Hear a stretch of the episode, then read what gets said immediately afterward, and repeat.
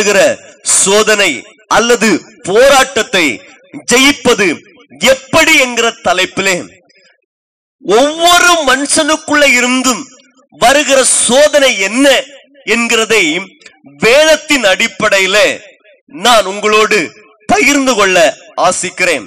நான் சொல்லுகிற இந்த செய்தி எல்லா மனுஷனுக்கும் பொருந்தும் வாலிப பிள்ளைக்கும் பொருந்தும் வயோதிபர்களுக்கும் பொருந்தும் சிறு பிள்ளைக்கும் பொருந்தும். இந்த உலகத்துல பிறந்த எல்லா மனுஷனுக்கும் போராட்டம் உண்டு.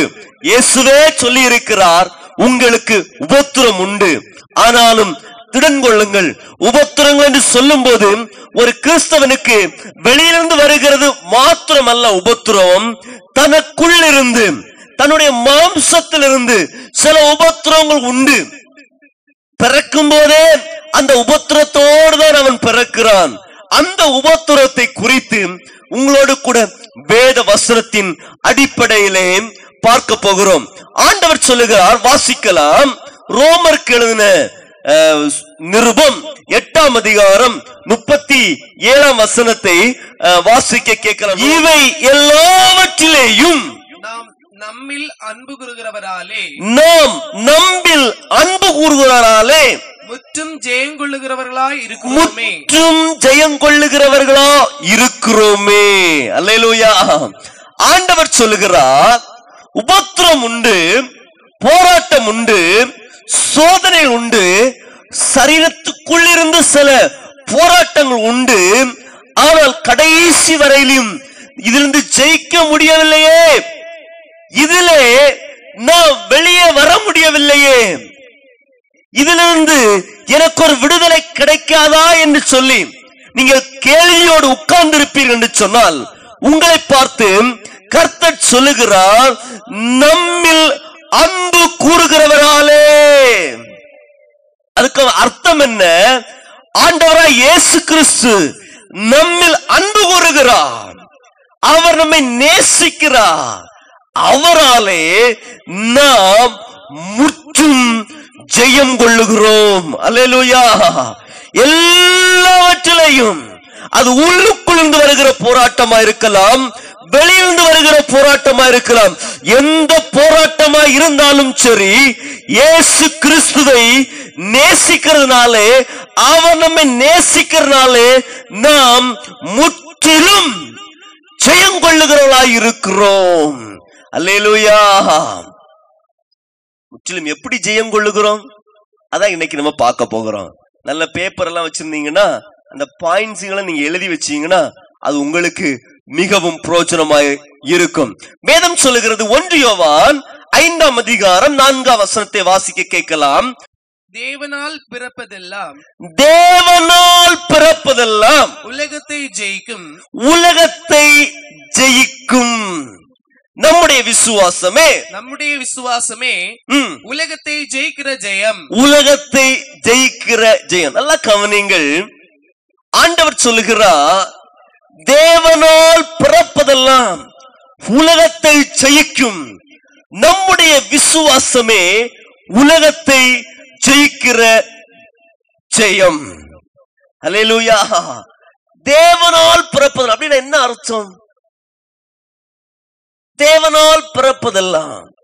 அருமையானவர்களே என்னை கேட்கிறவர்களே ஒரு கூட்ட ஜனங்கள் இந்த உலகத்திலே தன்னுடைய தனிப்பட்ட வாழ்க்கைக்குள் இருக்கிற வெளியே சொல்ல முடியாத பாவம் தனிப்பட்ட வாழ்க்கையில அவர்கள் யாருக்கும் தெரியாமல் உள்ளுக்குள் ஏங்குகிற காரியம் அதிலிருந்து வெளியே வர முடியாமல் துடித்துக் கொண்டிருக்கிறார்கள் இயேசுவை அறியாத புறஜாதியா ஆனால் இயேசுவை அறிந்த நீங்கள் ஆண்டவர் சொல்லுகிறார் நம்மில் அன்பு ஊறுகிறவராலே நாம் முற்றும் ஜெயங்கொள்ளுவர்களாய் இருக்கிறோம் இந்த வசனம் சொல்லுகிறது தேவனால் பிறப்பதெல்லாம் உலகத்தை ஜெயிக்கும். தேவனால் பிறப்பதெல்லாம் என்று சொன்னால் என்ன அர்த்தம்? நீங்களும் நானும் தேவனால் பிறந்தவர்கள். அல்லேலூயா. ஒருவேளை தகப்பனன் யார் என்று தெரியாமல் இருக்கலாம். தாய் யார் என்று தெரியாமல் இருக்கலாம். இந்த உலகத்திலே அநேக அநேக காரியங்கள் நடந்து கொண்டிருக்கிறது. தகப்பனை குறித்து அறிவிருக்காது. தாயை குறித்து அறிவிருக்காது. எப்படியோ ஏதோ வழியிலே அவர்கள் பிறந்திருக்கலாம். ஆனால் எந்த வழியில பிறந்தாலும் சரி ஆண்டவர் சொல்லுகிறார் ஒரு மனிதன் இயேசுவை ஏற்றுக்கொள்ளும் போது அவனுக்கு ஆண்டவர் கொடுக்கிற பெயர் அவன் தேவனுடைய பிள்ளை. அல்லேலூயா. இங்க இருக்கிற நீங்கள் இயேசுவை ஏற்றுக்கொண்டிருப்பீர் என்று சொன்னால் உங்க இருதயத்தை சொந்த ரட்சகரை ஏற்றுக்கொண்டிருப்பீர்கள் என்று சொன்னால் உங்களுக்கு ஆண்டவர் கொடுக்கிற பெயர் என்ன தெரியுமா? நீங்களும் நானும் இயேசுவின் பிள்ளை. அல்லேலூயா. வாசிக்கலாம். யோவான் ஒன்றாம் அதிகாரம் பதிமூன்றாவது வசனம். அவர்கள் இரத்தத்தினால் அவர்கள் இரத்தத்தினாலாவது மாம்ச சிந்தையினாலாவது மாம்ச சித்தத்தினாலாவது புருஷனுடைய சித்தத்தினாலாவது புருஷனுடைய சித்தத்தினாலாவது பிறவாமல் பரவாமல் தேவனாலே பிறந்தவர்கள் தேவனாலே பிறந்தவர்கள் யார்? யார் தேவனால் பிறந்தவர்கள்? இயேசுவை ஏற்றுக்கொண்டவர்கள். இந்த வசனம் அழகா சொல்லுகிறது. இரத்தத்தினாலாவது புருஷ சித்தத்தினாலாவது அல்லது மாம்ச சித்தத்தினாலாவது. எப்படியோ இந்த உலகத்திலே ஒரு மனிதன் பிறந்து விட்டால் அவன் இயேசுவை ஏற்றுக்கொள்ளும் போது அவனுக்கு ஆண்டவர் கொடுக்கிற பெயர் பன்னெண்டாம் வசனத்திலே அவருடைய நாமத்தின் மேல் விசுவாசம் உள்ளவர்களாய் அவரை ஏற்றுக்கொண்டவர்கள் எத்தனை பேர்களும் அத்தனை பேர்களும் தேவனுடைய பிள்ளைகளாகும்படி அவர்களுக்கு அதிகாரம் கொடுத்தார். அல்லேலூயா! எப்படியோ பிறந்து விட்டோம். எப்படியோ வாழ்ந்து விட்டோம். ஆனால் இயேசுவை ஏற்றுக்கொள்ளும் போது உங்களுடைய பெயர் என்ன பெயர்? இயேசுவின் பிள்ளை. அல்லேலூயா! கடவுளுடைய பிள்ளை ஆண்டோடைய பிள்ளை என்கிற ஒரு பெயர்ல நாம் வந்து விட்டோம் இப்படி ஆண்டுடைய பிள்ளையாய் மாற்றப்பட்டவர்கள் என் ஆண்டுடைய சித்தம் என்ன? நீங்கள் முற்றிலும் ஜெயம் கொண்டவர்களாய் இருக்க வேண்டும். அலையலோயா முற்றிலும். உள்ளிருந்து வருகிற போராட்டம். இன்னைக்கு நம்ம அதான் பார்க்க போகிறோம். ஒரு மனுஷனுக்குள்ள உள்ளிருந்து வருகிற போராட்டம் என்ன என்கிறதை வேதத்தின் அடிப்படையிலே நாம் பார்க்க போகிறோம். இயேசுவுக்கே அந்த போராட்டம் வந்தது. இயேசு அந்த போராட்டத்தை எப்படி ஜெயித்தார் என்கிறதை வேத வசனத்தின் மூலமாய் உங்களுக்கு நான் தெளிவாய் காண்பித்து கொடுக்க விரும்புகிறேன். அல்லேலூயா. தேவும் நான்காம் அதிகாரம் மூன்றாவது வசனத்தை வாசிக்க கேட்கலாம். அப்பொழுது அப்பொழுது சோதனைக்காரன் சோதனைக்காரன் அவரிடத்தில் வந்து அவரிடத்தில் வந்து நீ தேவனுடைய குமாரனே. நீர் தேவனுடைய குமாரனே ஆனால் இந்த கல்லுகள் அப்பங்கள் ஆகும்படி சொல்லும் என்றார். இந்த கல்லுகள் அப்பங்கள் ஆகும்படி சொல்லும் என்றார். வேதம் என்ன சொல்லுகிறது மூன்றாம் வசனத்திலே? அப்பொழுது சோதனைக்காரன் சோதனைக்காரன் சொன்னா யார்? பிசாசு பிசாசுக்கு இன்னொரு பெயர் சோதனைக்காரன் அவன் எங்க இருக்கிறான்? உலகத்துல இருக்கிறான் கடைசி வரைக்கும் அவன் வேலை கத்துடைய பிள்ளைகளை சோதிக்கணுங்கிறது அவனுடைய வேலை. ஆண்டவரை சோதிப்பதற்காக சோதனைக்காரன் வருகிறான். இயேசு கிறிஸ்துவுக்கே சோதனைக்காரன் வருகிறான் சொன்னால் நீங்கள் நானும் எம்மாத்திரம். ஆண்டவரா இயேசு கிறிஸ்து அவர் பிதாவாகிய தேவனுடைய குமாரன். அவர் அதிசயமானவர். அவர் அற்புதமானவர் பிசாசை ஜெயித்தவர் அவரையே சோதிப்பதற்கு சத்ரு வருகிறான்.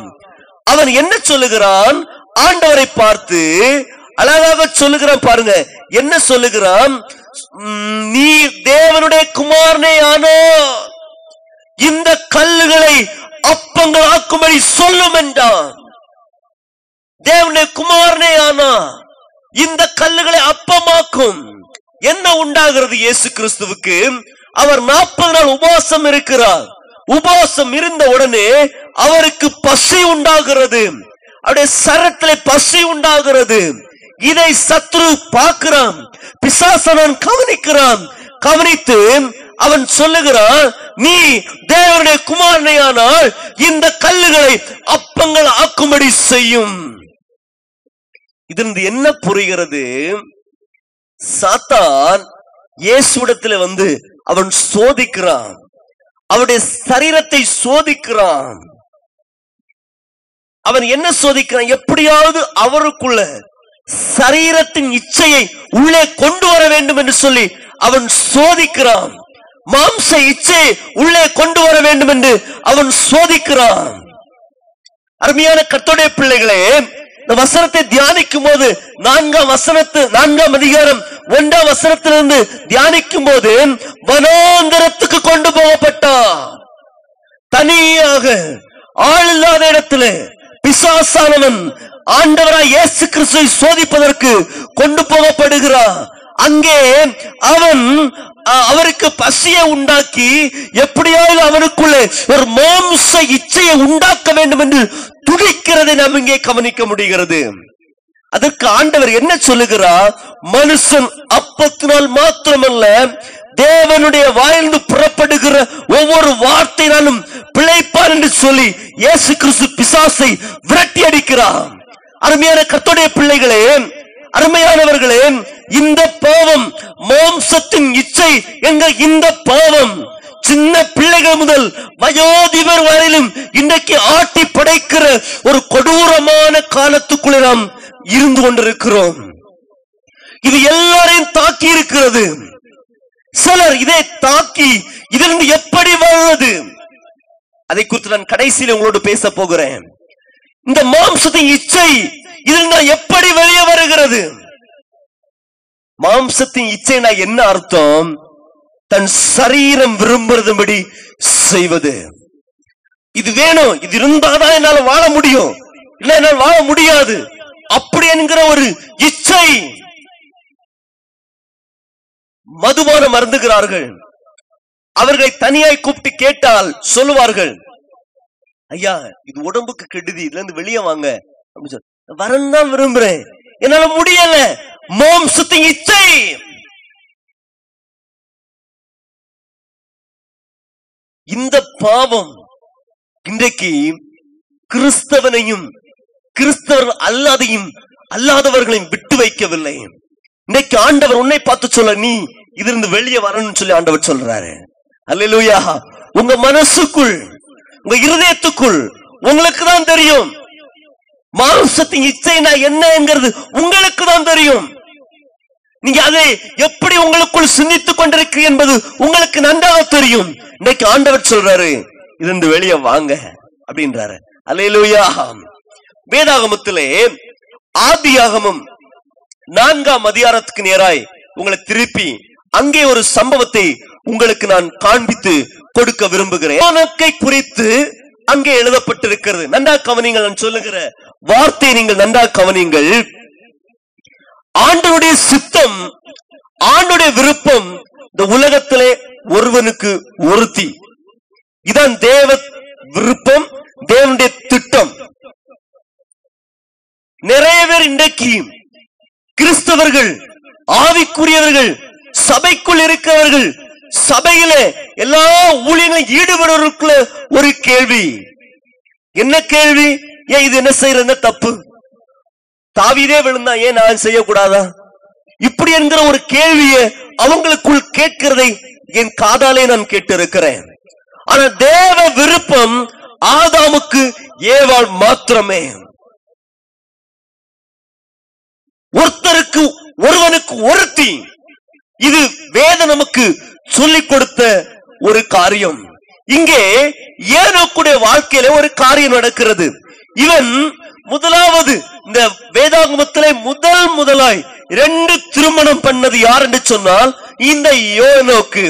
இவன் தன்னுடைய அஹ், மனைவிகளை பார்த்து ஒரு காரியத்தை சொல்லுகிறான்.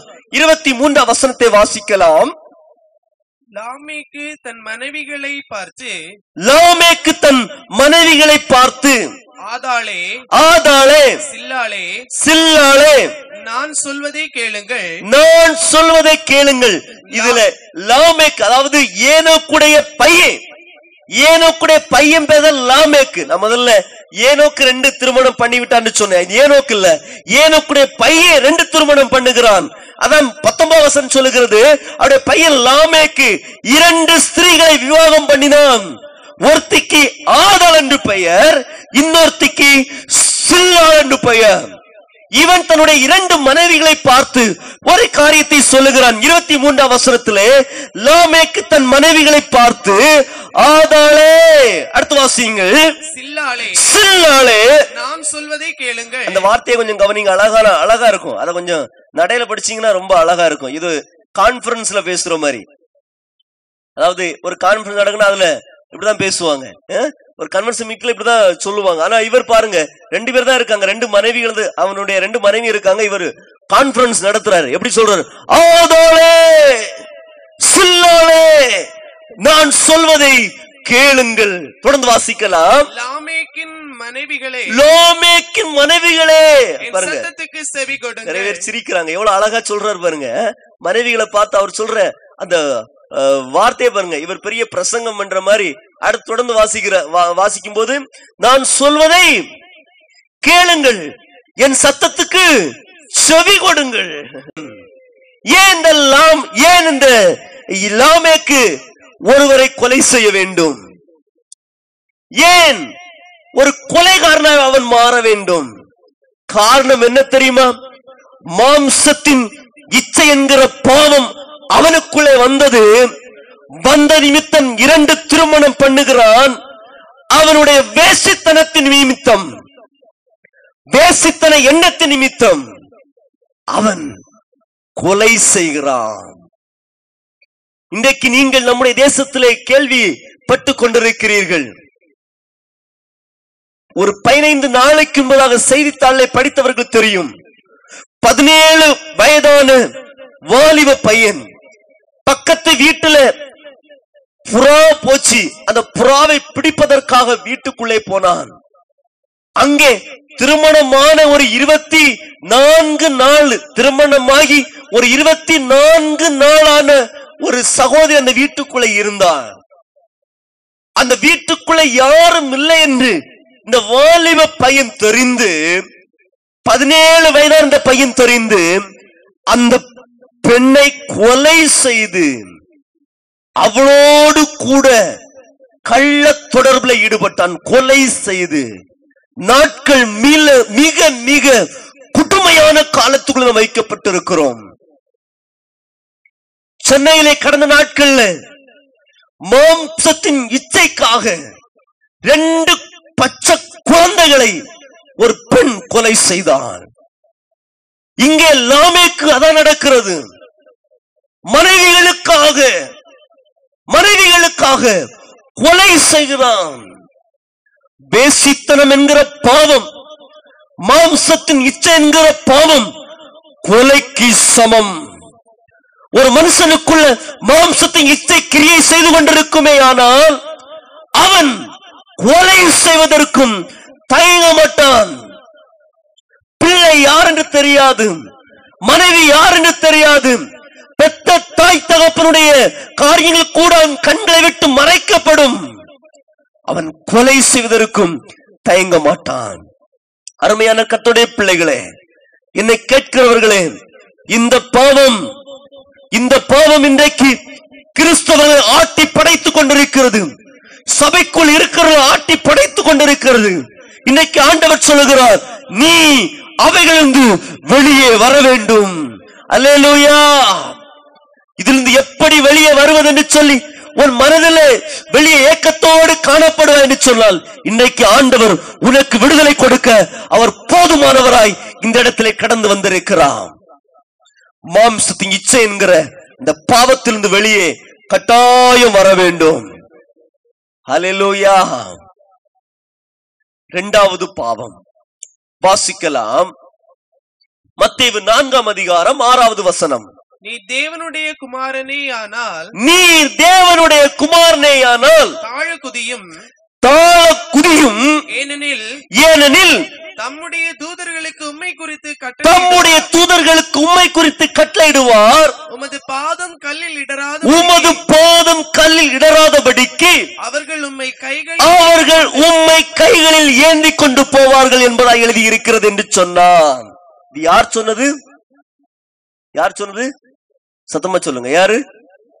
பிசாசு சொல்றான். இது வசனமா வசனம் இல்லையா? வசனம் சங்கீதம் தொண்ணூத்தி ஓணாம் அதிகாரம் பதினொன்னு பன்னெண்டை வாசு பாத்தீங்கன்னா இதே காரியம் இருக்கும். பிசாசு சொல்லுகிறான் இயேசுவுக்கே வசனத்தை சொல்லி கொடுக்கிறான். பிசாசு வசனம் பேசுவான் பேசுவானா பேச மாட்டானா? அஹ்? நிறைய சாட்சிகள் நமக்கு இருக்கு. அப்போஸ்தலர் பதினாறாம் அதிகாரம் பதினாறாவது வசனம். நாங்கள் ஜெபம் பண்ண போகிற இடத்துக்கு போகையில் நாங்கள் ஜெபம் பண்ண போகிற இடத்துக்கு போகையில் குறி சொல்ல ஏவுகிற ஆவியை கொண்டிருந்து குறி சொல்ல ஏவுகிற ஆவியை கொண்டிருந்து குறி சொல்லுகிறதினால் தன் எஜமானுக்கு மிகுந்த ஆதாயத்தை குறி சொல்லுகிறனால் தன் எஜமானுக்கு மிகுந்த ஆதாயத்தை உண்டு பண்ணி கொண்டிருக்கிற ஒரு பெண் எங்களுக்கு எங்களுக்கு எதிர்பட்டு ஒரு பெண் எங்களுக்கு எதிர்பட்டால் அவள் பவுலையும் எங்களையும் பின்தொடர்ந்து அவள் பவுலையும் எங்களையும் பின்தொடர்ந்து வந்து இந்த மனுஷர் உன்னதமான தேவனுடைய ஊழியக்காரர். இந்த மனுஷர் உன்னதமான தேவனுடைய ஊழியக்காரர். ரட்சிப்பின் வழியை நமக்கு அறிவிக்கிறவர்கள் ரட்சிப்பின் சத்தமிட்டார். வழியை நமக்கு அறிவிக்கிறவர்கள் என்று சொல்லி சத்தமிட்டாள் இதுல ஏதாவது பொய் சொல்லி இருக்கிறாளா? குறி சொல்கிற ஆவியை கொண்டிருக்கிற அந்த பெண் அவள் என்ன சொல்லுகிறா? இவர்கள் உன்னதமான தேவனுடைய ஊழியக்காரர். ரட்சிப்பின் வழியை நமக்கு அறிவிக்கிறவர்கள். பிசாசும் சில நேரங்கள்ல பொய் பே உண்மை பேசும். அல்லேலூயா. சில சொல்லுவாங்க. சிலர் பாத்தீங்கன்னா சச்சு வரக்கூடியவங்கள்ட்ட இந்த விஷயங்கள் இருக்கிறது. குறி கேட்க போவாங்க. செவ்வாய் வெள்ளி அப்படின்னா குறி கேட்க போவாங்க. குறி கேட்க போய் அங்கே போயிட்டு வந்து சொல்லுவாங்க. ஐயோ உண்மையே சொல்ற. பிசாசு உண்மையே பேசும். அல்லையிலோயா பவுலையும் சீலாவையும் பின்தொடர்ந்து வந்து அந்த குறி சொல்லுகிற அந்த லேடி அந்த பெண் என்ன சொல்லுகிறார்? இவர் உன்னதமான தேவனுடைய ஊழியக்கார ரட்சிப்பின் வழி நமக்கு அறிவிக்கிறார்கள். இங்க இயேசுடத்திலே வந்து பிசாசு அதான் சொல்லுகிறான் என்ன சொல்லுகிறான் நீ தேவனுடைய குமாரனையானால் தாழ குதியும். ஏனெனில் தம்முடைய தூதர்களுக்கு உம்மை குறித்து கட்டளையிடுவார். உமது பாதம் கல்லில் இடராதபடிக்கு அவர்கள் உண்மை கைகளில் ஏந்து கொண்டு போவார்கள் என்பதாய் எழுதியிருக்கிறதே. பிசாசும் வசனத்தை பேசுவான். பக்கத்துல கைய பிடிச்சு சொல்லுங்க. ஆமா கையை பிடிச்சுக்கோங்க. அஹ்? பிடிச்சு சிரித்த முத்தோடு சொல்லுங்க. பிசாசும் சில நேரங்கள்ல வசனம் பேசுவா. உண்மையும் பேசுவா. மயங்கிராதீங்க அல்லேலூயா. இங்கே இயேசுவிடத்துல வந்து பிசாசு சொல்லுகிறான். சொன்ன உடனே ஆண்டவர் சொல்லுகிற காரியம் உன் தேவனாகிய அடுத்த வசனம் ஏழாவது வசனம் உன் தேவனாகிய கர்த்தரை அதற்கு இயேசு உன் தேவனாகிய கர்த்தரை பரீட்சை பாராதிருப்பாயாக. பரீட்சை பாராதிருப்பாயாக. அல்லேலூயா. பரீட்சை பாராதிருப்ப இது என்ன குறிக்கிறது? தாழ குதியும். தேவனுடைய குமாரனே நீ தாழ குதியும். என்ன அர்த்தம்? சத்ருவானவன் ஆண்டவருக்குள் இயேசுவுக்குள் ஜீவனத்தின் பெருமையை உள்ளுக்குள் புகுத்த பார்க்கிறான். ஜீவனத்தின் பெருமை உள்ளுக்குள் புகுத்த பார்க்கிறான். ஜீவனத்தின் பெருமை என்று சொன்ன என்ன? இந்த பாவம் சபைக்குள் இருக்கிற அதிகமா இன்று ஆட்டி படைத்துக் கொண்டிருக்கிறது. ஜீவனத்தின் பெருமை. கேட்டா சொல்லுவாங்க நான் இத்தனை வருஷம் விசுவாசி அப்படி என்கிற பெருமை. எனக்கு நிறைய பணம் இருக்கிறது. பேங்க்ல நிறைய டெபாசிட் வச்சிருக்கிறேன். அப்படி என்கிற பெருமை. என்னுடைய குலம் என்ன? என்னுடைய அழகு என்ன? என்னுடைய அந்தஸ்து என்ன? எனக்கு இவ்வளவு செல்வாக்கு இருக்கிறது. அப்படி என்கிற பெருமை. ஜீவனத்தின் பெருமை. இயேசு கிறிஸ்துவே சத்துருவு. சோதிப்பு சோதிப்பது சோதிப்பதற்கு அவன் ஜீவனத்தின் பெருமை என்கிற இந்த ஆயுதத்தை அவன் கொண்டு செல்லுகிறான். அருமையான கர்த்தருடைய பிள்ளைகளே இது நமக்குள் இருந்து வருகிற ஒரு பாவம். மாம்சத்தின் இச்சையும் நமக்குள் இருந்து வருகிற பாவம். அதே போல ஜீவனத்தின் பெருமையும் நமக்குள் இருந்து வருகிற பாவம். ஆண்டவர் சொல்றாரு பெருமை உள்ளவனுக்கு நான் எதிர்த்து நிற்கிறேன். பெருமை ஜீவனத்தின் பெருமை.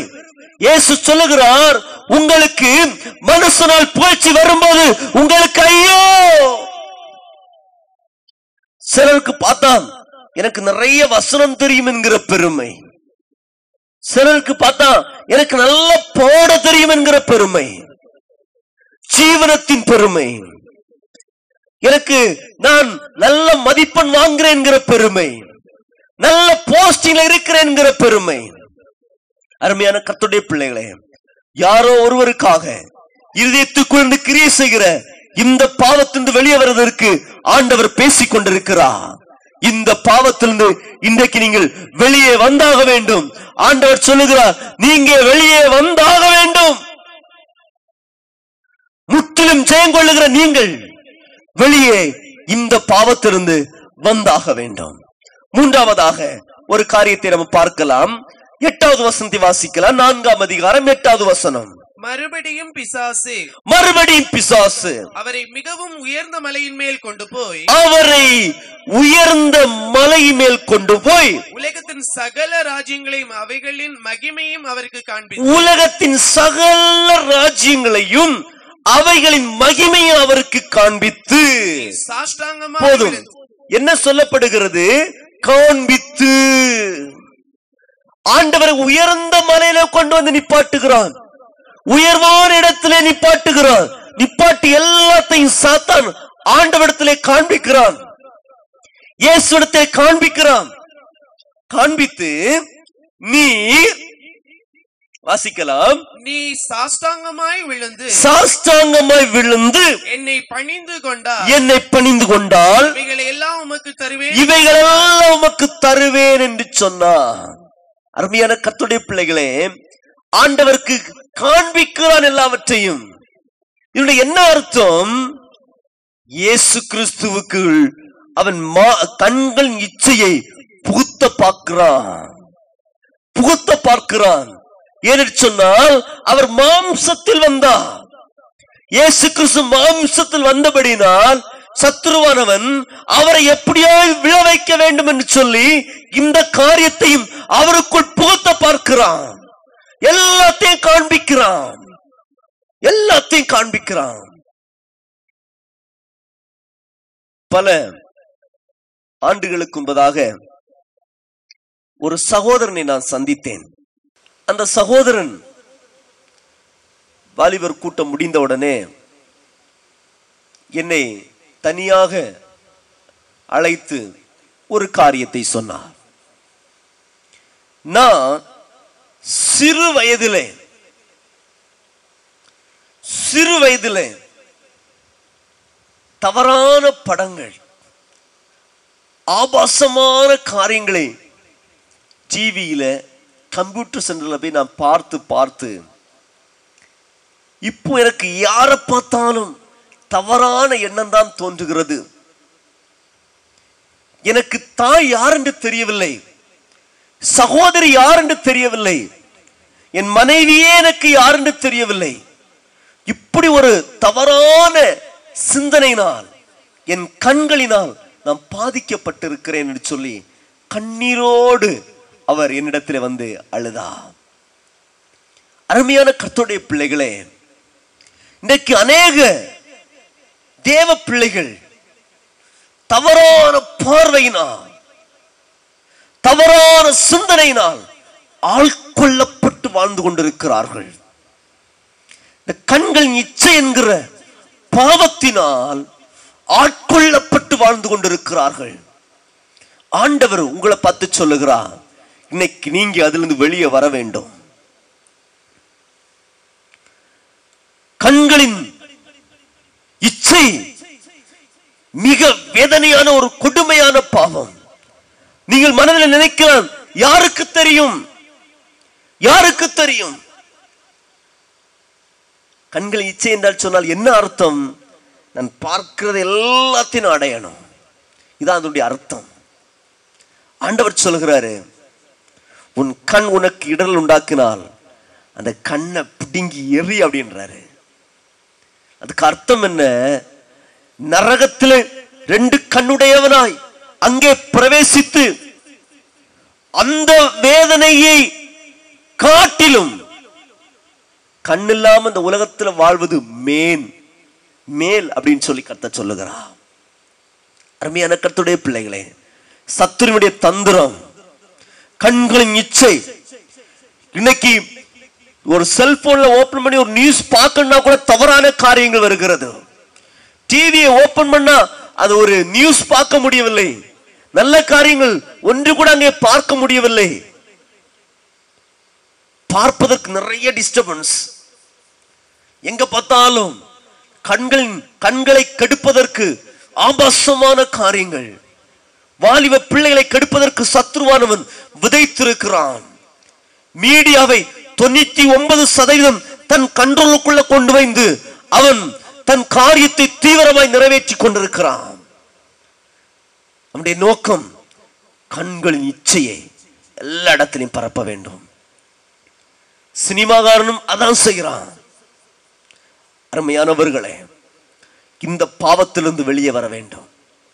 ஆண்டவர் சொல்கிறார் ஒரு பெண்ணை ஒரு ஸ்திரியை இச்சையோடு பார்த்தாலே அதுக்கு பேர் விபச்சாரம் என்று சொல்லி கத்த சொல்லுகிறார். இந்த பாவத்தை எத்தனை நாட்கள் செய்து கொண்டிருக்கிறோம்? வெளியே நல்லவர்களை போல் நடிக்கிறோம். வெளியே நல்ல ஆராதனைகளை ஈடுபடுகிறோம். ஆனா உள்ளுக்குள்ளே இந்த பாவம் உங்களை அலக்களித்துக் கொண்டிருக்கிறது. நீங்க மனதிலே கேட்கிறீர்கள் இதிலிருந்து எப்படி வெளியே வருகிறது? யார் என்னை விடுதலையாக்குவான் ஆண்டவர் சொல்லுகிறாரு இயேசு அன்பு கூறுகிற எல்லா ஜனங்களும் இதிலிருந்து முற்றிலும் விடுதலையாவார்கள். அல்லேலூயா. அதான் ஆரம்பத்தில் பேசும்போது சொன்னேன் ஆவியில் இடம் கொடுக்க வேண்டும். நம்முடைய ஆவியில் இடம் கொடுக்க வேண்டும். இடம் கொடுக்கும் போது ஆண்டவர் இதிலிருந்து முற்றிலுமாய் நம்மை விடுதலையாக்க அவர் போதுமானவராயிருக்கிறார். அருமையான கத்துடைய பிள்ளைகளே இந்த மூன்று பாவங்களும் மாம்சத்தின் இச்சை ஜீவனத்தின் பெருமை கண்களின் இச்சை இந்த மூன்று பாவங்களும் இயேசு மாம்சத்தில் வந்தனால அவரையே சோதிப்பதற்கு சோதனைக்காரன் இந்த பாவத்தோடு கூட கடந்து செல்லுகிறான்.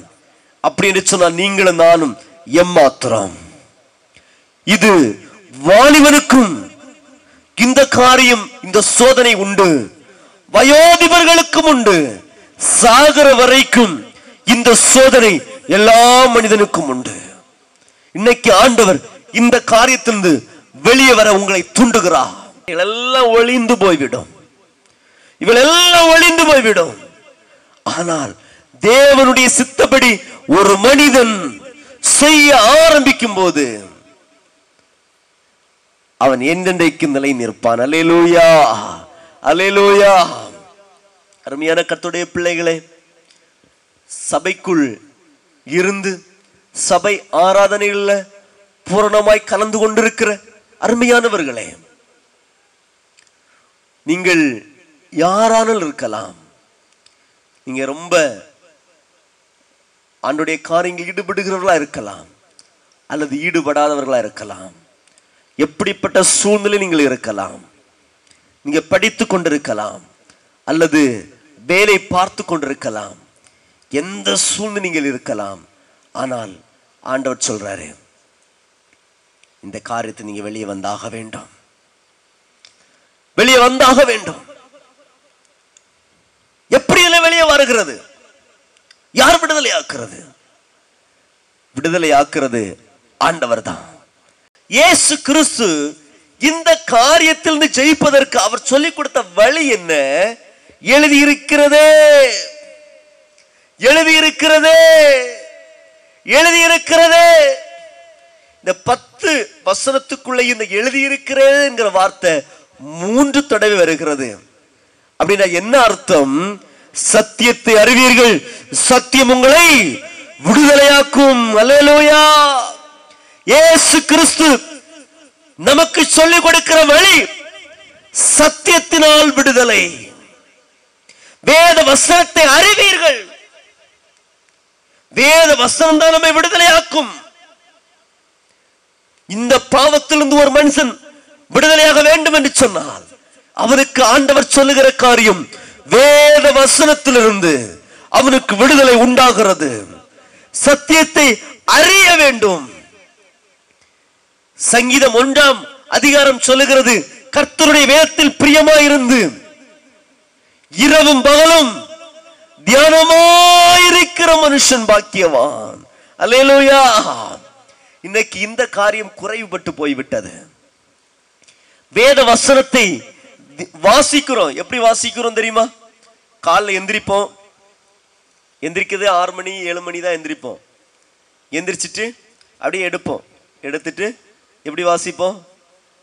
யூதாஸ் நானு கொண்டு சத்தான் உடனே நம்ம நினைப்போம் மனசில் ஐயோ இன்னைக்கு த கெட்ட கெட்ட வசனம் வந்துச்சு. மாற்றி அஹ், வாசித்தோம்னு சொல்லி இன்னொரு பக்கத்தை எடுப்போம். உடனே அடுத்த வசனம் வரும். நீயும் அந்தபடியே போய் செய் அப்படின்னு வரும். ஐயோ, இதுவும் கெட்ட வார்த்தை. இன்னும் நமக்கு நல்ல வார்த்தை வரல. அப்படின்னு சொல்லி இன்னும் ஒன்று அப்படி திருப்புவோம். திருப்பும்போது அடுத்த வார்த்தை வரும். நீ செய்கிறத சீக்கிரமா செய். நிறைய பேருடைய ஆவிக்குரிய வாழ்க்கை இப்படிதான் இருக்கு.